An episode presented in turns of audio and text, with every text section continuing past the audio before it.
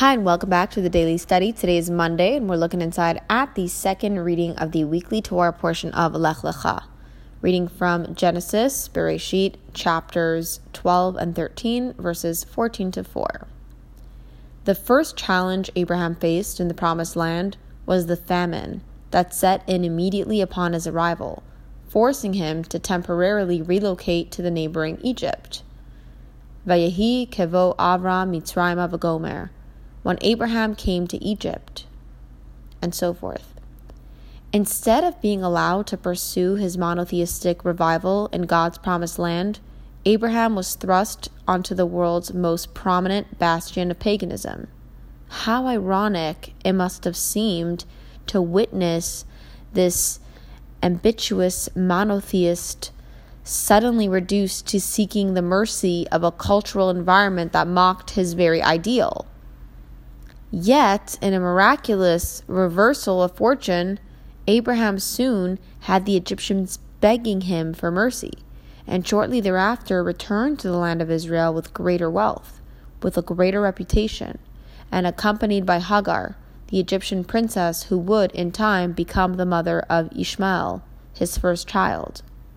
It thus became retroactively clear that this apparent regression was actually a further stage in Abraham's progression towards his goals.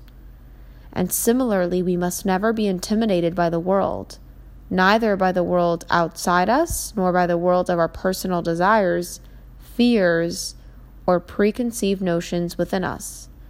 Once we answer God's call to go for yourself, we are no longer bound by the limits of our own capabilities even apparent regressions will ultimately prove to be an integral part of the process, leading to ever higher realizations of our divine purpose in life.